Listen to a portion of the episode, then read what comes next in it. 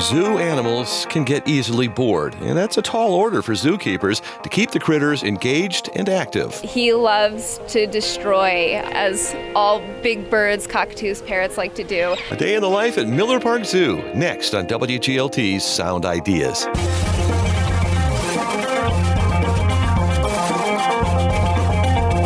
Good afternoon. I'm John Norton. Also on today's show, Congress takes the first step to dodge a debt crisis.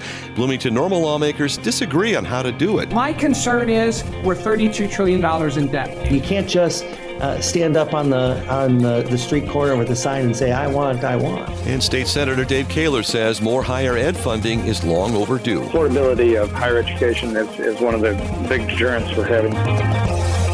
Those stories follow a Bloomington Normal News update, which is just ahead. This is WGLT Sound Ideas on 89.1 FM and WGLT.org, part of the NPR network. Support for WGLT comes from Bloomington Normal Audiology. Hear My Story continues with local patient Bill Mackay. My second piece of advice would just be talk to somebody that's wearing some hearing aids. Boy, after I got them, and now that I'm wearing them, I, I wear them every day now. I'm a member, I'm in that club, I get it, and it's okay to be here. Bill's full story can be found at bnaudiology.com.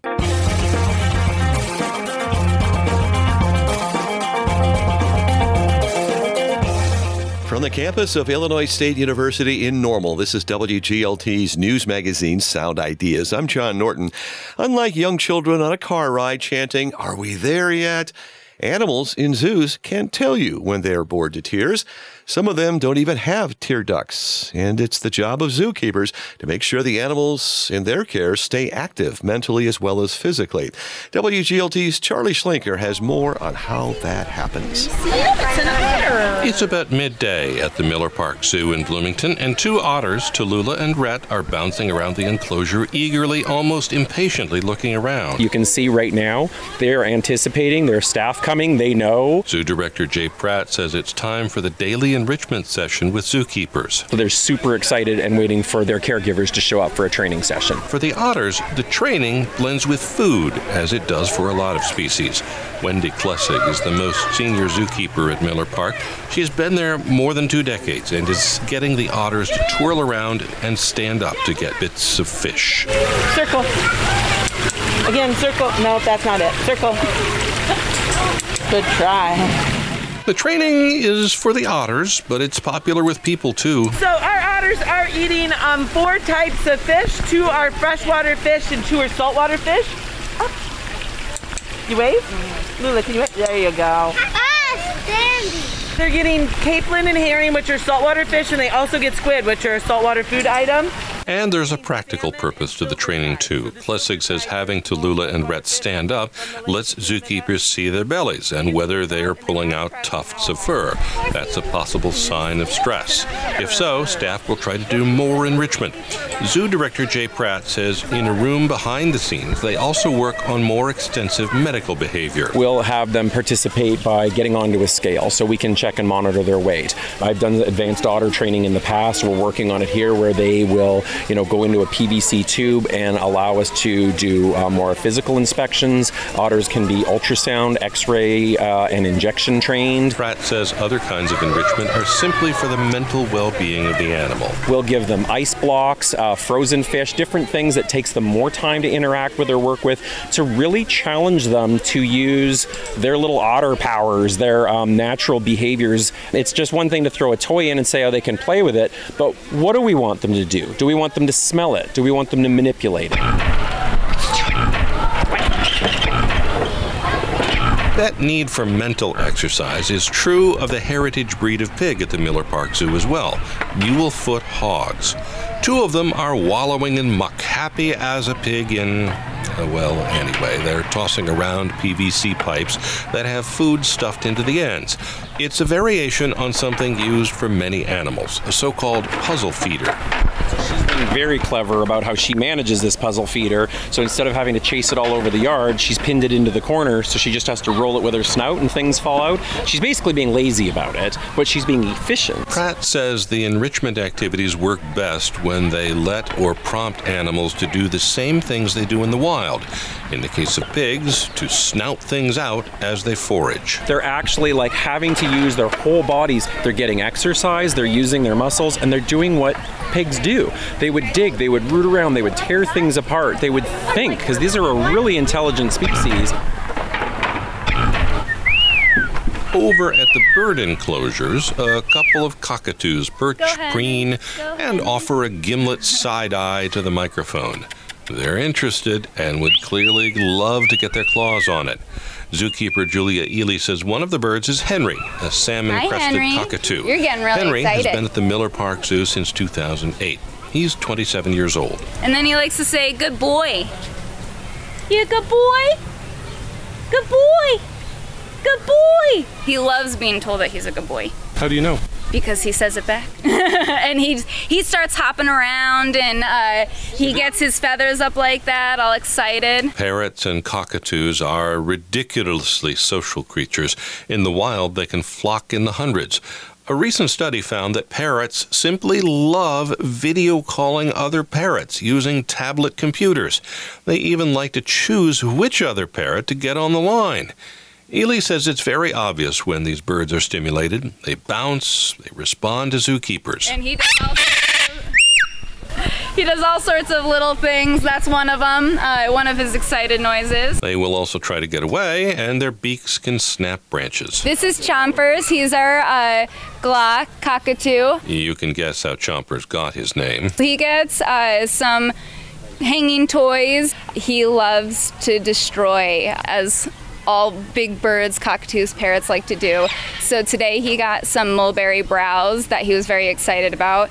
He was ripping apart the leaves, shredding them. In the wild, that destruction of plants, bark, and branches helps them find food, nest, and explore their environment. In the winter, when there are no fresh branches to chew on, Ely says they give them paper, cardboard boxes, and paper bags. If parrots can't engage in those natural behaviors, nesting, social interaction with other birds or humans, and destructive investigatory behavior, very often they'll turn to pulling out their own feathers, self mutilation. Most of the parrots you see in zoos have been, air quotes, donated. Basically left by people. Zoo director Jay Pratt says often parrot owners don't know what they're doing and end up giving bald birds to zoos. Then those animals actually require extra care. They require that we try to understand like why they have these issues. You know, we try to get to the root of it, try to uh, bring out more natural behaviors. But like with people, those can be really entrenched and can take a lot of time to work through. Some birds of the parrot family can live up to a hundred years. Let's visit one other kind of animal that needs enrichment at the Miller Park Zoo a family of five dwarf mongooses. Austin Allert is the zookeeper in charge of the mongoose family. Allert says since they are smart and social, they need more enrichment challenges than the average animal. We have a plastic tunnel that they can crawl through and everything. Um, I have given them play pit balls in the past and put inside that tunnel. They responded pretty quickly to it. Um, they were pushing them all through the tube to display some curiosity habits and everything with that. That is a pure play challenge. Allert also gives the mongooses a food puzzle, a honeycombed shaped tray with depressions in it.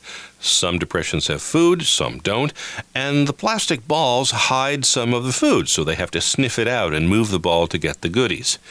There is real science behind designing enriching activities for the animals in the zoo.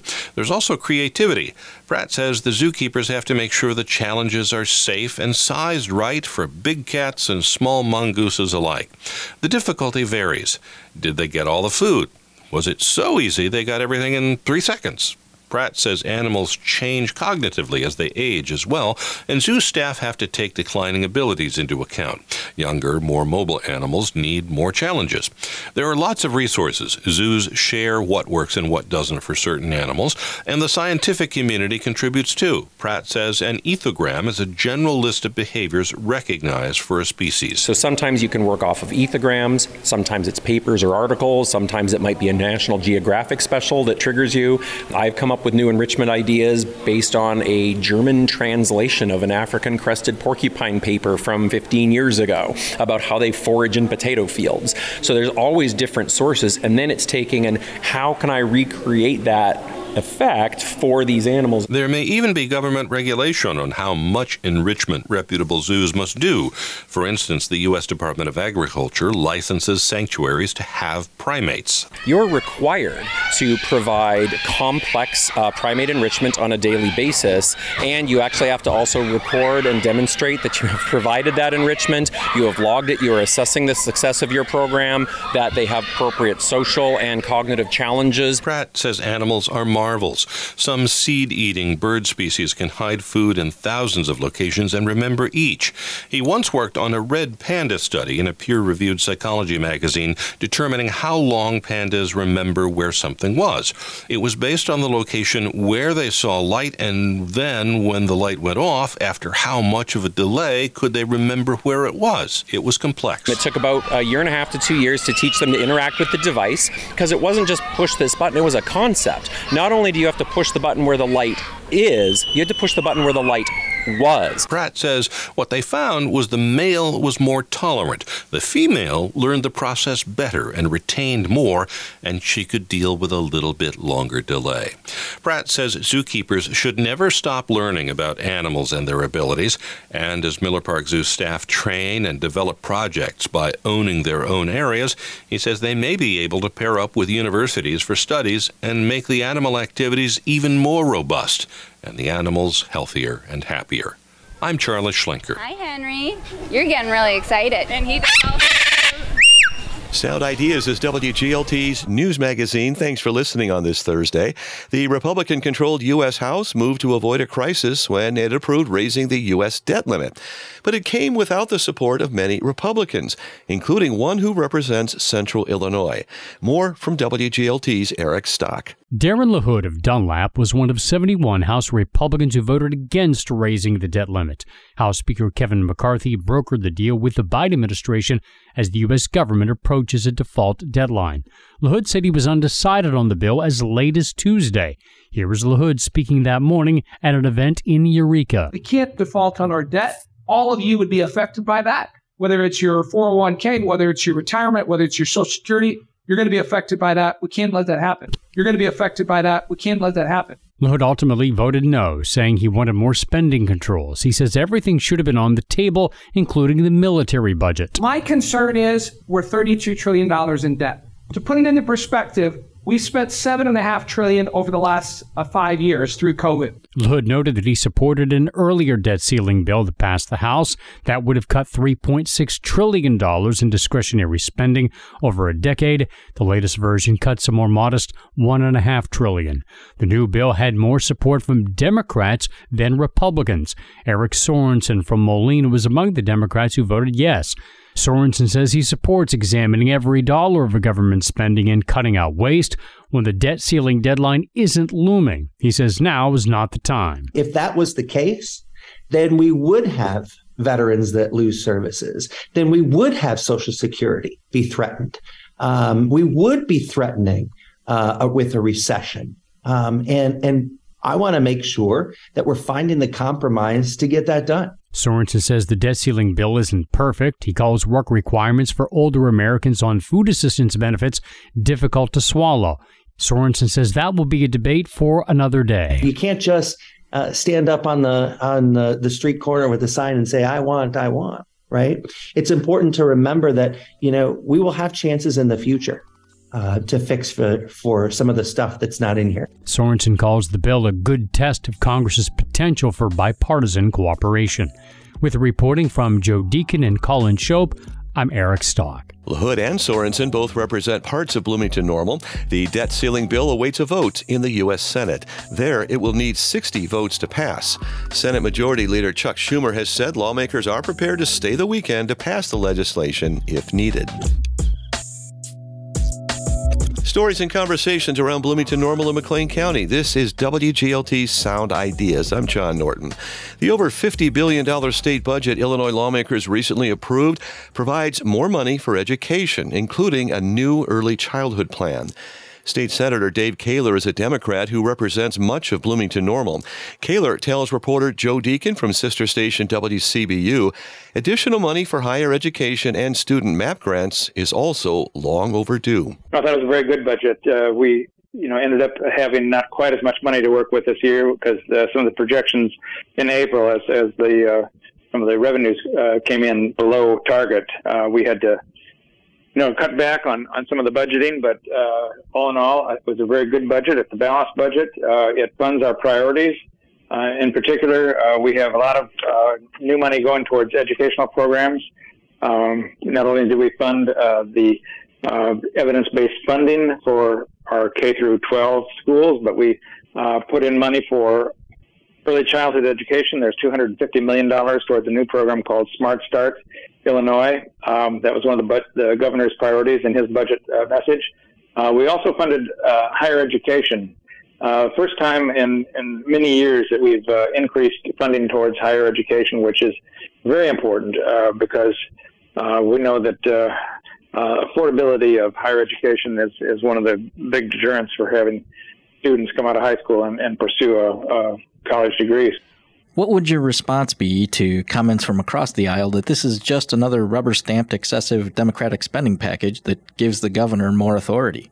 I think we hear, we hear that every year, uh, so I'm not surprised that uh, that that's the response uh, from the Republican side of the aisle. I think that in the Senate we uh, we really reached out and, and had good participation from the, the Senate Republicans. Uh, I'm sorry that they chose not to support it, but uh, I think a lot of their priorities were also included uh, in this budget as well. So I mean, education is is an issue that uh, doesn't affect just you know blue districts; it affects all districts. so from you know the Wisconsin border down to to Cairo, this is a good budget. Do you think this does give the governor more discretionary power or ability to decide where state money goes? Well, the, the governor always has, uh, you know, a, a, certain amount of uh, discretionary, uh, you know, abilities within a, any budget. Uh, I think that we've outlined these in, in categories that uh, that he first uh, outlined in his budget address.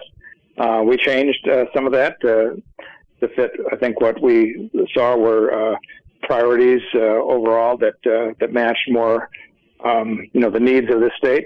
Um, so I no, I think it's a it's a good budget. We we lined out uh, what items we wanted funded at what levels, and um, I think that that's that's what the people of Illinois expected.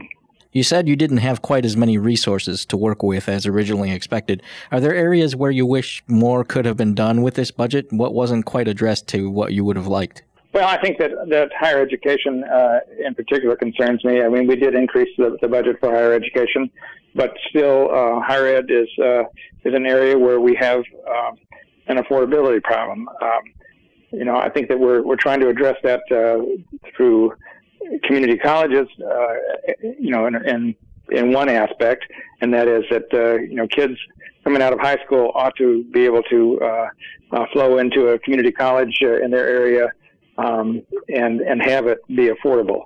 Uh, then there's the next level, which is the four-year institutions. Uh, you know, I know that uh, um, ISU, as an example, is one of the uh, state schools that uh, does not have uh, the same amount of equity funding per student as other, um, you know, state-supported schools. So I'd like to see that brought up a bit.